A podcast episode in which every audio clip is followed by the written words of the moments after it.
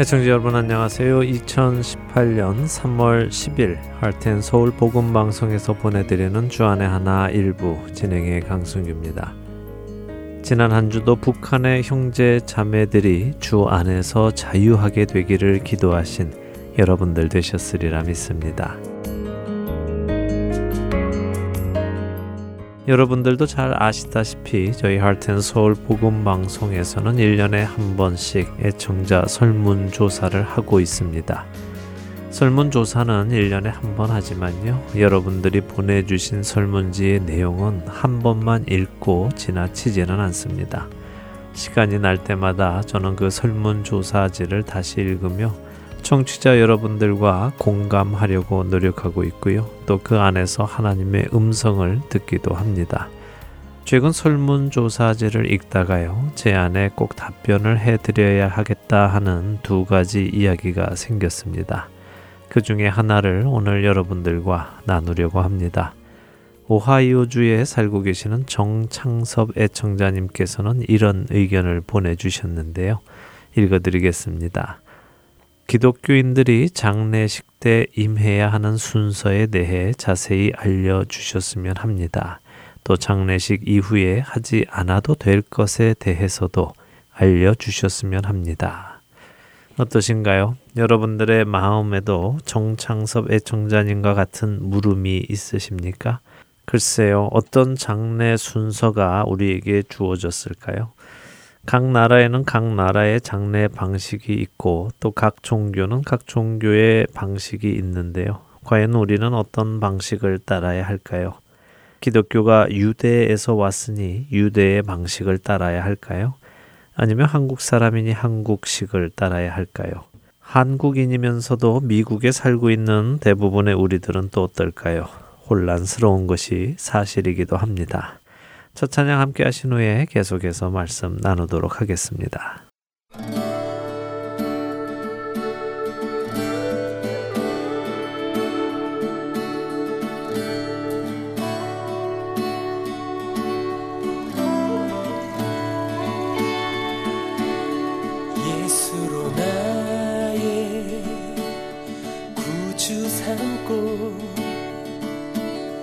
성령 과 피로써 거듭나니? 이 세상에서 내 영혼이 하늘의 영광 누리도다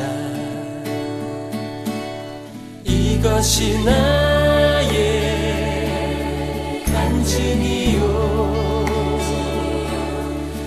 이것이 나의 찬송일세 나 사는 동안 끊임없이 구주를 찬송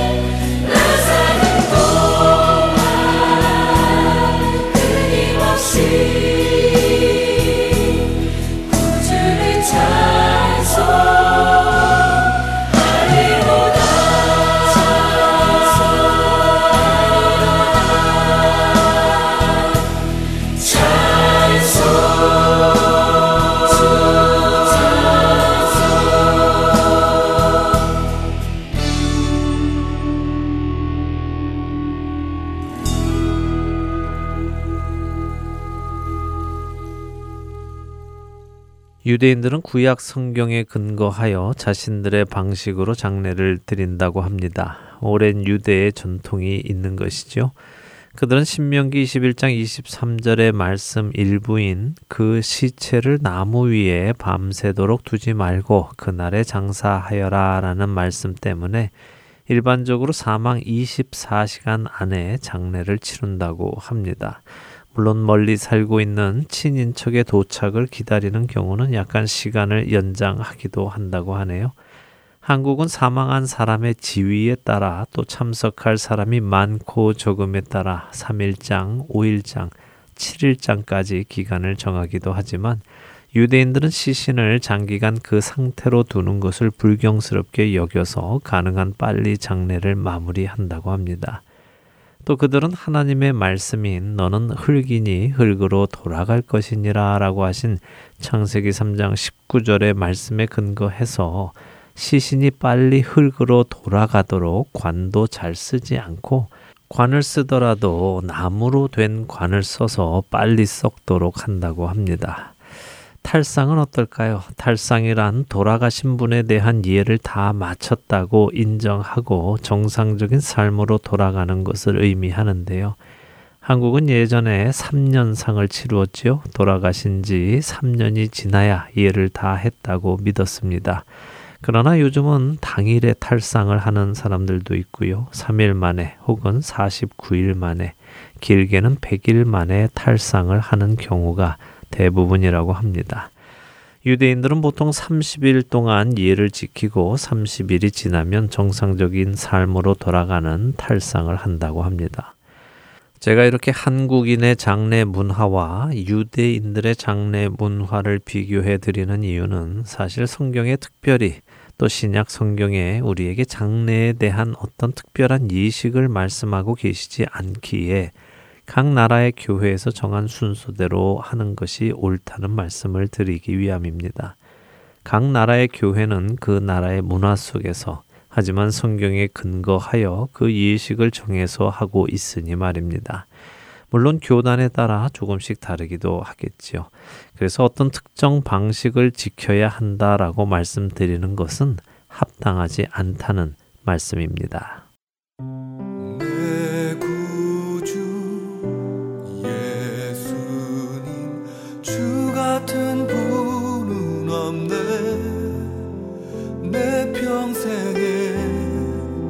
찬양하리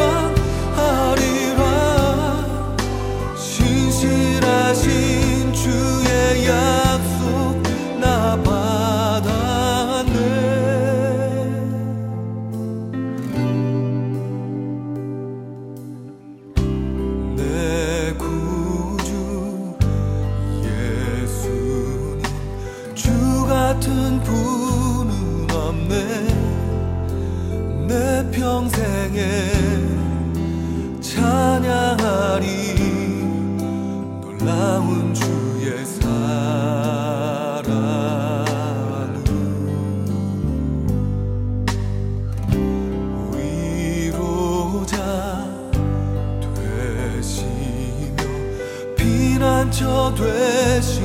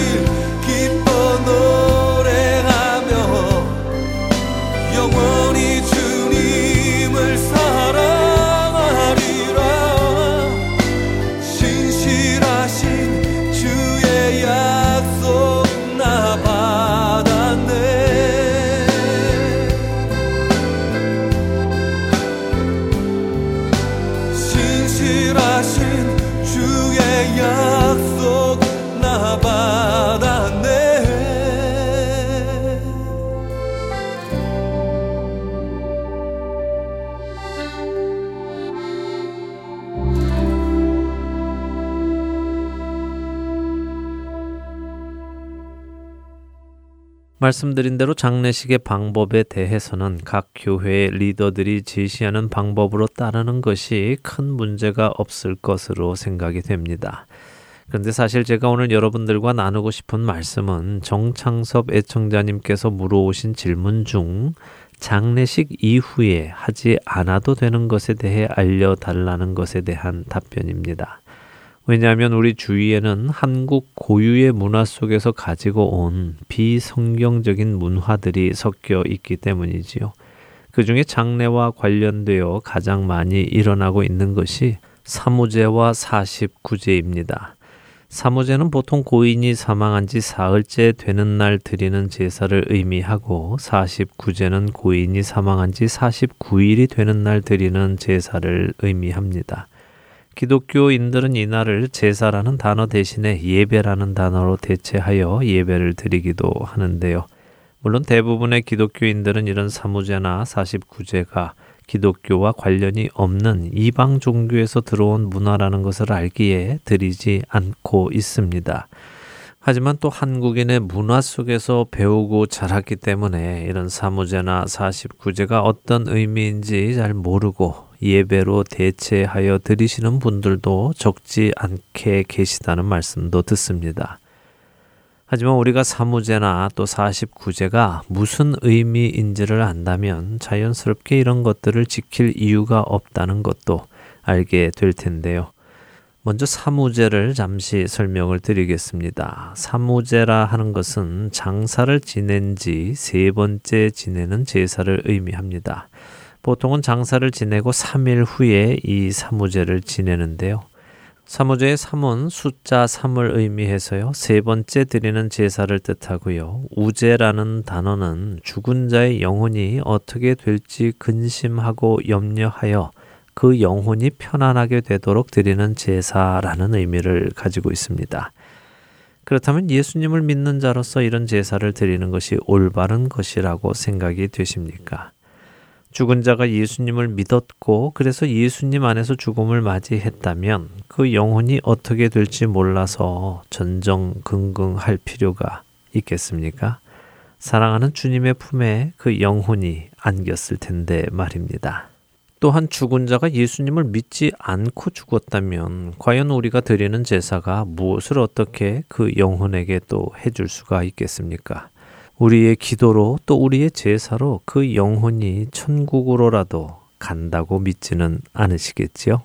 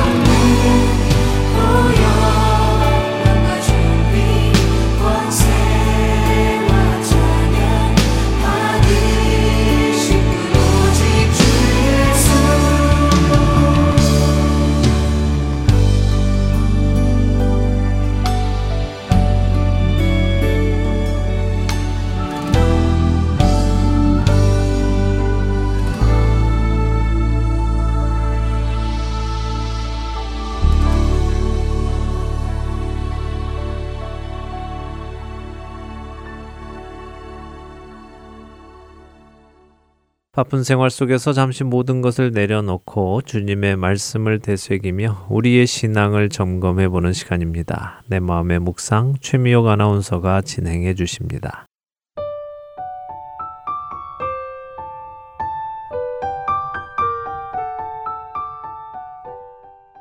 선물.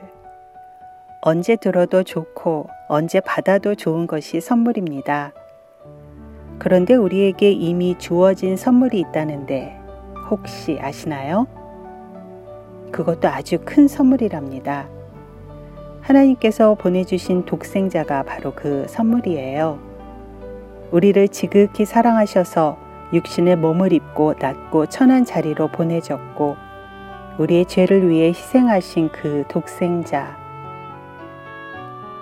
우리가 지은 죄는 피 흘림이 없이는 절대 용서될 수 없습니다. 그런데 하나님은 우리를 용서하시고 자녀 삼아 주셨죠. 어떻게요? 오직 흠없고 결점이 없는 어린 양의 피, 바로 독생자인 예수님의 보혈로 말입니다. 베드로전서 1장 18절과 19절은 더욱 확실하게 말씀하십니다. 너희가 알거니와 너희 조상이 물려준 헛된 행실에서 대속함을 받은 것은 은이나 금같이 없어질 것으로 된 것이 아니요 오직 흠 없고 점 없는 어린 양 같은 그리스도의 보배로운 피로 된 것이니라. 그분은 여러분과 저와 같은 인성을 가지셨기에 모든 일에 유혹과 시험을 받으셨고 시련을 당하셨지만 하나님이 보내신 뜻을 알기에 죽기까지 순종함으로 그분의 뜻을 이루어 드렸습니다. 순종으로 아버지의 손안에 모든 것을 맡기신 거죠. 그 순종은 우리를 대신한 채찍이었고 피 흘림이었고 십자가였으며 죽음이었습니다. 베드로전서 2장 24절에서 또 이렇게 말씀하고 계십니다. 친히 나무에 달려 그 몸으로 우리 죄를 담당하셨으니 이는 우리로 죄에 대하여 죽고 의에 대하여 살게 하려 하심이라. 그가 채찍에 맞음으로 너희는 나음을 얻었나니. 하나님께서는 아담과 하와에서 시작하여 다가올 미래의 세대까지 그 안에 있는 모든 인류의 죄를 예수 그리스도 등 위에 내려놓으셨습니다. 주께서는 우리가 결코 버림받지 않게 하려고 스스로 버림받으셨고 그분은 우리의 의를 위하여 스스로 우리의 죄를 짊어지셨습니다. 원래 타고난 죄로부터 지금 이 순간에도 쉴 새 없이 짓는 죄들, 여러분은 이 죄의 무덤에서 완전해지실 수 있으십니까? 하지만 하나님께서는 아들에게 짐을 지우셨고 우리는 그 구속의 역사로 천국의 소망을 꿈꾸는 자들이 되었습니다. 그분이 주신 이 큰 선물, 너무 커서 혹시 안 보이시나요? 아니면 너무 값없이 주셔서 선물의 무게가 느껴지지 않으신가요? 오늘 애청자 여러분께서는 그분이 거저 주신 그 큰 선물, 자비와 은혜를 안고 표현할 수 없는 큰 기쁨과 소망을 가지고 살아가고 계십니까? 하나님, 주님께서 우리에게 주신 선물은 정말 놀랍고 말로 형용하기조차 힘든 큰 선물입니다. 독생자 외아들을 우리에게 주셔서 우리를 위하여 희생케 하신 은혜의 구세주께 감사드립니다. 선물의 크심과 기쁘심에 감사가 늘 넘치도록 우리의 삶을 인도해 주시길 기도드립니다. 아멘.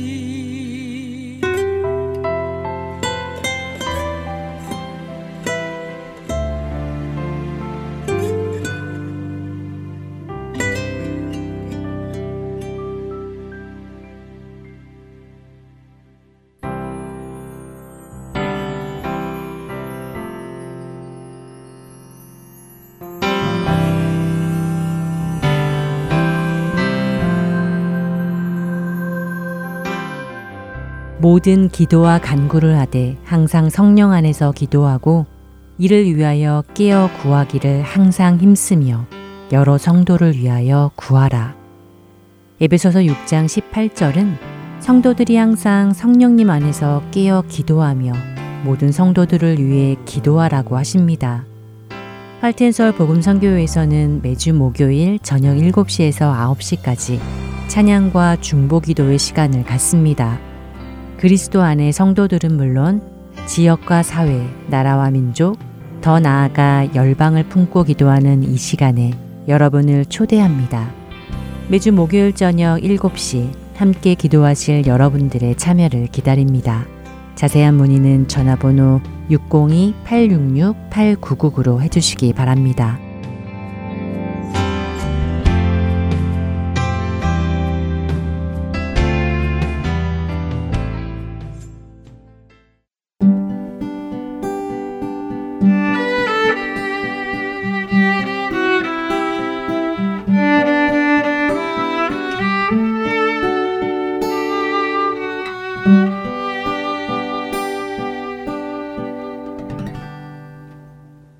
성경 속 인물들의 삶을 돌아보며 우리의 모습을 찾아보는 성경 속 인물 산책 최충희 사모님께서 진행하십니다.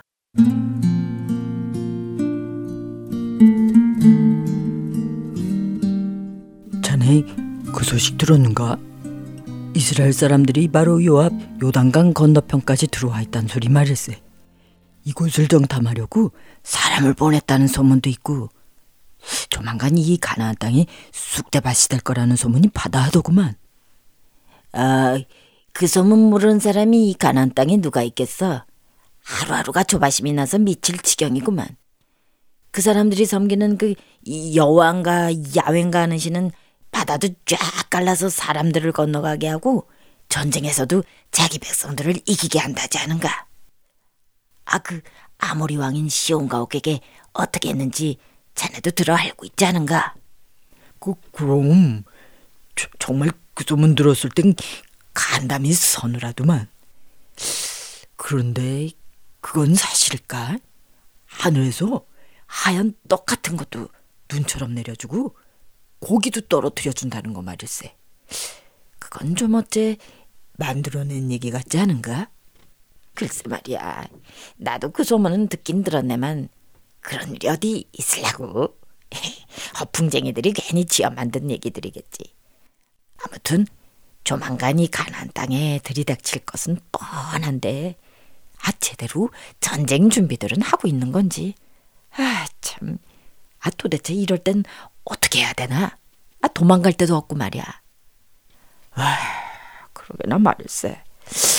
요즘 같아선 정신이 사나워서 어디 제대로 다리 피고 잘 수나 있겠나. 그래도 이 여리고성이 딱 버티고 있으니까 쉽지는 않겠지. 가나안 족속이 좀 많나 연합해서 싸우면 이길 수 있을 거야. 아, 그, 이 여호와란 신이 전쟁을 돕는다는 신이라던데, 이 여리고성이 대수겠어? 쉿. 그런 소리 말게. 공연히 잘못 말했다가 잡혀가겠네. 기생 라합의 여인숙에 든 손님들은 모두 한 가지 이야기뿐이었습니다. 이스라엘이 곧 가나안 땅으로 쳐들어온다는 소문 말입니다. 라합은 이곳저곳에서 수군거리는 투숙객들과 술손님들의 말하는 소리에 귀를 기울이며 쿵쿵대는 가슴을 진정시키려 애를 씁니다. 그녀는 애써 침착하려 했지만 얼굴은 붉어지고 다리가 떨렸습니다. 지금 라합의 여인숙 지붕 위에는 라합이 숨겨둔 정탐꾼 두 명이 삼대 밑에 누워 있었기 때문입니다. 라합이 이스라엘의 하나님 여호와에 대해서 듣고 알게 된 것은 근간의 일이 아니었습니다. 그녀는 아주 오래전 젊은 시절부터 이스라엘 백성들의 소문을 자신의 여인숙에 머문 투숙객들을 통해서 종종 들어왔습니다. 그들이 믿는 하나님이 그들을 어떻게 애굽으로부터 해방시켰는지 또 어떻게 홍해를 건너게 하고 어떻게 광야의 거친 삶을 인도하셨는지 여호와의 이야기를 들으면 들을수록 그녀는 가나안 사람들이 믿고 섬기는 신들과 비교하지 않을 수 없었습니다. 가나안 족속들은 수많은 신들을 섬겼습니다. 엘, 아세라, 발, 아낫, 못, 아스타롯, 바알스올, 그모스, 다곤, 몰렉 등 그 외에도 수많은 신들을 섬기고 있었지만 자기 자녀를 태워서 제물로 바치는 야만적이고도 부도덕한 신들보다는 이스라엘 민족이 섬기는 여호와란 신이 왠지 마음에 끌리고 그 신이 참 하나님이 아니신가 하는 생각이 들기 시작했습니다. 사람들이 섬겨야 할 신은 오직 한 분이라고 여호와 하나님만이 참 하나님이시라고 믿고 있는 이스라엘의 그 여호와 하나님에 대해 라합은 심각한 고민을 시작한 것입니다. 그러던 어느 날 라합은 이스라엘이 가나안 땅을 향해 가까이 오고 있다는 소식을 접했습니다. 라합은 마치 하나님께서 자신에게로 가까이 다가오시는 것만 같은 기분이 들었습니다. 라합은 이제 결정하지 않으면 안 되었습니다. 라합은 망설이지 않고 가나안의 모든 신들의 풍습을 벗어버리고 이스라엘의 여호와 하나님을 믿기로 결단을 합니다. 이스라엘의 하나님이야말로 자신과 같이 연약한 인생이 의지할 수 있는 상처나지의 유일한 하나님이심을 마음으로 고백했던 것입니다. 라합의 영혼은 날이 갈수록 하나님을 향한 믿음이 뜨거워졌습니다. 여호와 하나님을 사모하고 기다리게 되었습니다. 앞날에 어떤 일이 일어날지는 모르지만 라합에게는 이스라엘이 가나안을 공격해 올 것이라는 그날이 두려움이 아닌 기쁜 소식으로 들렸습니다. 애청자 여러분, 가나안 여인 라합이 이스라엘 여인으로 거듭나면서요. 하나님께서는 라합에게 어떤 축복을 주셨는지 잘 알고 계시죠? 마태복음에 예수님의 족보에 등장한 보아스의 어머니이자 다윗의 조상이 된 여인이 바로 라합입니다. 이방인일 뿐 아니라 신분도 비천한 기생이었지만 하나님께서는 이 여인을 예수님의 족보에 올려놓으신 것입니다. 그야말로 파격적인 하나님의 은혜입니다. 저는 가나안 정복에 관한 전승 기록인 여호수아서 초반에 이방의 한 여인의 이야기가 기록되었다는 것이 어쩐지 어울리지 않는 것 같았습니다. 그러나 기생 라합의 이야기를 등장시킨 하나님의 의도는 분명하셨습니다. 구원 역사에 등장하는 다른 이야기들처럼 라합의 이야기 속에서도 우연 같은 필연이 숨어 있다는 사실을 깨달았습니다. 두 정탐꾼은 우연히 라합의 여인숙으로 간 것이 아니었습니다. 이것은 하나님께서 계획해 놓으신 만남이었습니다. 정탐꾼들은 라합의 집으로 들어가야만 했던 것입니다. 심판받을 가나안 땅에 불꽃 하나가 하늘거리고 일어서더니 어느새 활활 타오르고 있었습니다. 그것은 라합의 영혼이 지펴올린 믿음의 불길이었죠.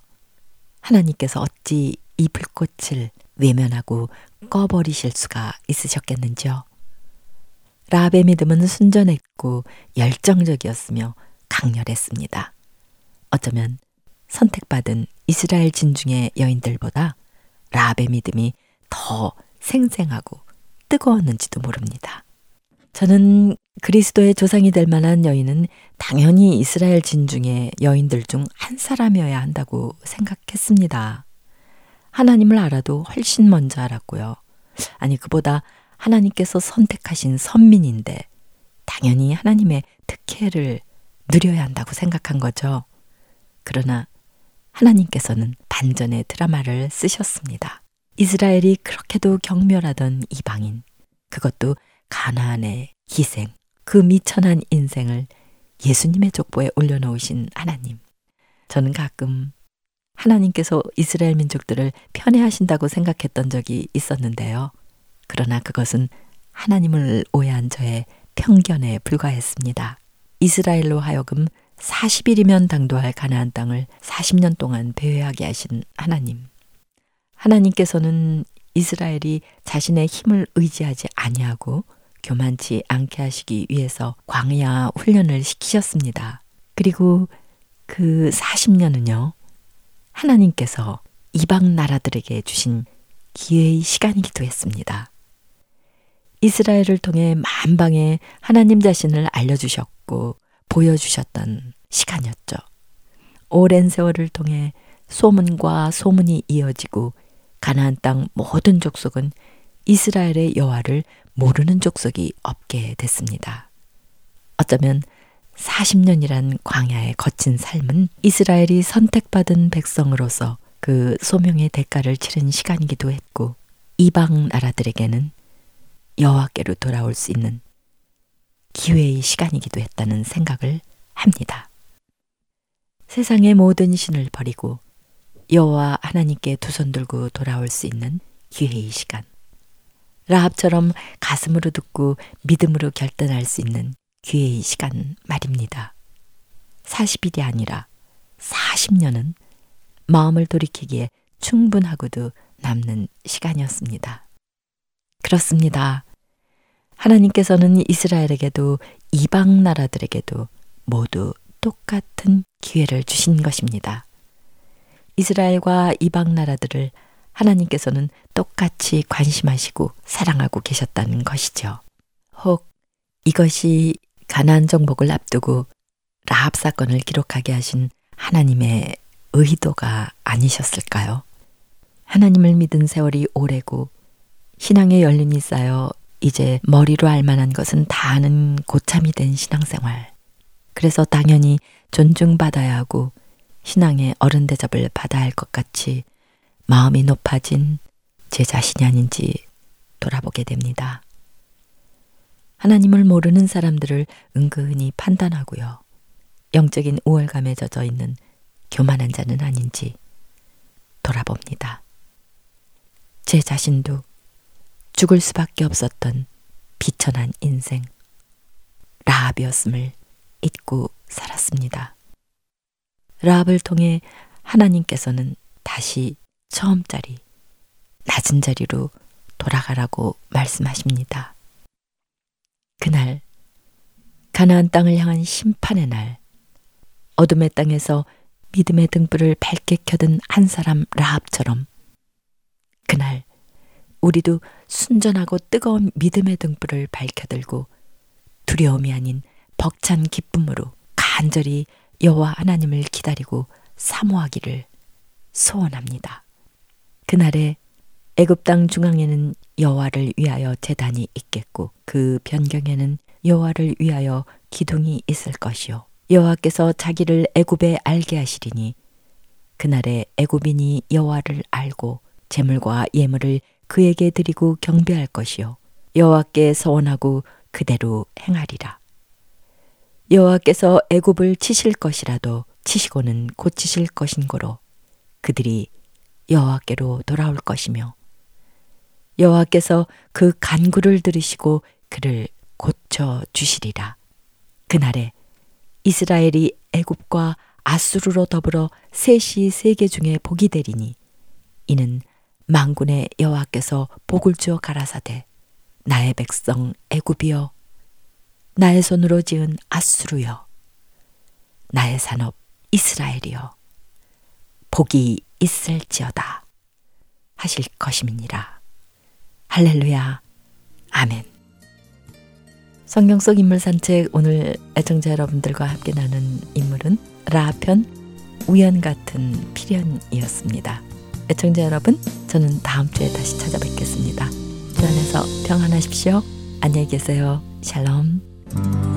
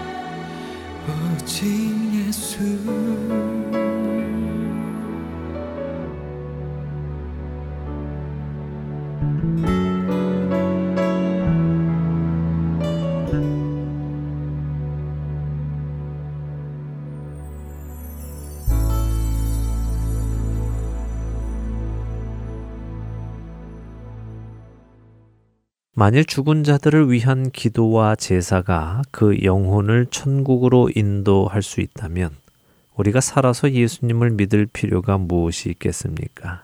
그저 누군가에게 내가 죽거든 나를 위해서 기도해 주어라. 나를 위해서 제사를 지내 주어라 라고 단단히 부탁하고 죽으면 되는 것이 아니겠습니까? 그렇기에 사무제 혹은 사무 예배는 우리 기독교인들에게는 아무 의미 없는 의식입니다. 이렇게 사무제와 함께 기독교인들 사이에 많이 드려지는 예배가 49일째 드려지는 49제 예배인데요. 이 49제 예배는 사무제보다도 더 비성경적인 예배입니다. 얼마 전에도 방송에서 한번 말씀드린 적이 있지요. 한국에서 신과 함께라는 영화가 나와서 우리 한국인들이 가지고 있는 잘못된 사후 세계관을 보여주었다고 말씀을 드렸는데요.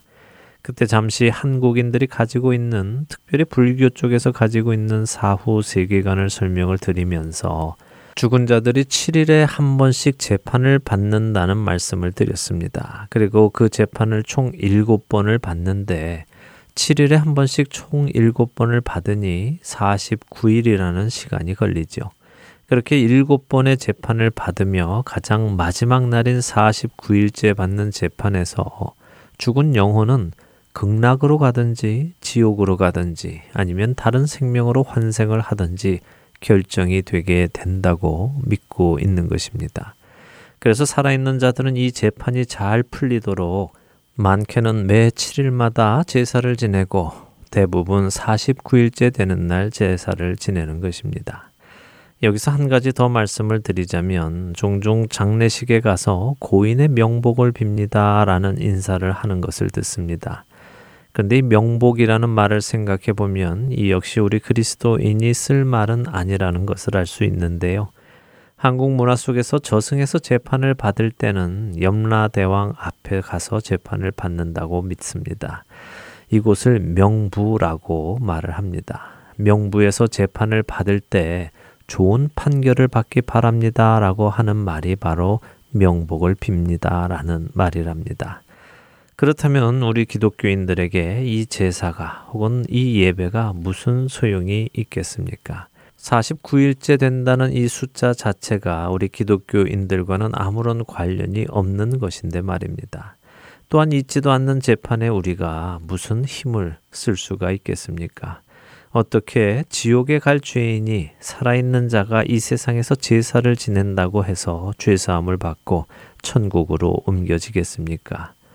그렇다면 예수님이 죽으실 필요는 전혀 없으셨겠지요. 결국 이런 문화에서 온 사무제, 49제 등은 사실 살아있는 자들의 마음을 편안하게 해주려는 시도에 지나지 않습니다. 이렇게라도 제사를 지내고 나서는 에휴, 좋은 데로 가셨겠지 하며 자신의 마음을 위로하는 것 뿐이지요. 망자에 대한 자신의 할 도리를 다 했다고 스스로 위로하며 말입니다. 예배라는 단어를 다시 한번 생각해 보기 원합니다. 예배란 삼위일체 하나님을 찬양하고 감사하고 그분께 기도하는 행위를 의미합니다. 그렇기에 예배의 대상은 오직 삼위일체 하나님 뿐이시지요. 그러므로 이미 죽은 자들을 위한 그 어떤 모임에 예배라는 말을 붙이는 것은 옳지 않은 것입니다. 또한 죽은 자를 위해 하나님께 이렇게 해주시라, 저렇게 해주시라고 할 수도 없는 것이고요. 물론 우리는 죽은 자들을 기억하며 우리가 천국에서 다시 만날 날을 기대하며 이 땅에서 우리에게 주어진 삶을 최선을 다해 살겠다는 다짐을 하는 모임은 가질 수 있습니다. 그러나 우리의 예배가 죽은 자들의 영혼을 어찌 할 수는 없는 것입니다. 그렇기에 우리 기독교인들이 장례 이후에 특별히 해야 할 예식은 없는 것입니다. 이미 그 영혼은 주님의 손에 맡겨졌기 때문입니다. 대신 우리가 해야 할 것이 있습니다. 그것은 아직 살아있는 자들을 예수님께로 인도하는 일입니다. 모든 것이 하나님께로서 났으며 그가 그리스도로 말미암아 우리를 자기와 화목하게 하시고 또 우리에게 화목하게 하는 직분을 주셨으니 곧 하나님께서 그리스도 안에 계시사 세상을 자기와 화목하게 하시며 그들의 죄를 그들에게 돌리지 아니하시고 화목하게 하는 말씀을 우리에게 부탁하셨느니라. 고린도 후서 5장 18절과 19절의 말씀입니다. 죄인인 우리가 멸망하지 않고 영원한 생명을 얻은 것은 오직 우리의 죄를 위하여 죽으시고 다시 살아나신 예수님의 은혜 때문입니다. 그분은 죄인인 우리로 하나님과 화목하게 하셨습니다. 이제 그 은혜를 받은 우리가 할 일은 아직 하나님과 화목하지 못한 자들에게 예수 그리스도를 전하여 그들도 하나님과 화목하게 되도록 쓰임 받는 것입니다. 죽은 자들을 위해 예배하는 것이 아니라 살아있는 자들을 그리스도께로 인도하는 일에 쓰임 받으시는 저와 애청자 여러분이 되시기를 간절히 소망하며 오늘 주안의 하나 일부 여기에서 마치도록 하겠습니다. 함께 해주신 여러분들께 감사드리고요. 저는 다음 주 이 시간 다시 찾아뵙겠습니다. 지금까지 구성과 진행의 강순규였습니다. 애청자 여러분, 안녕히 계십시오. 우릴 드릴 때 그 빛을 밝혀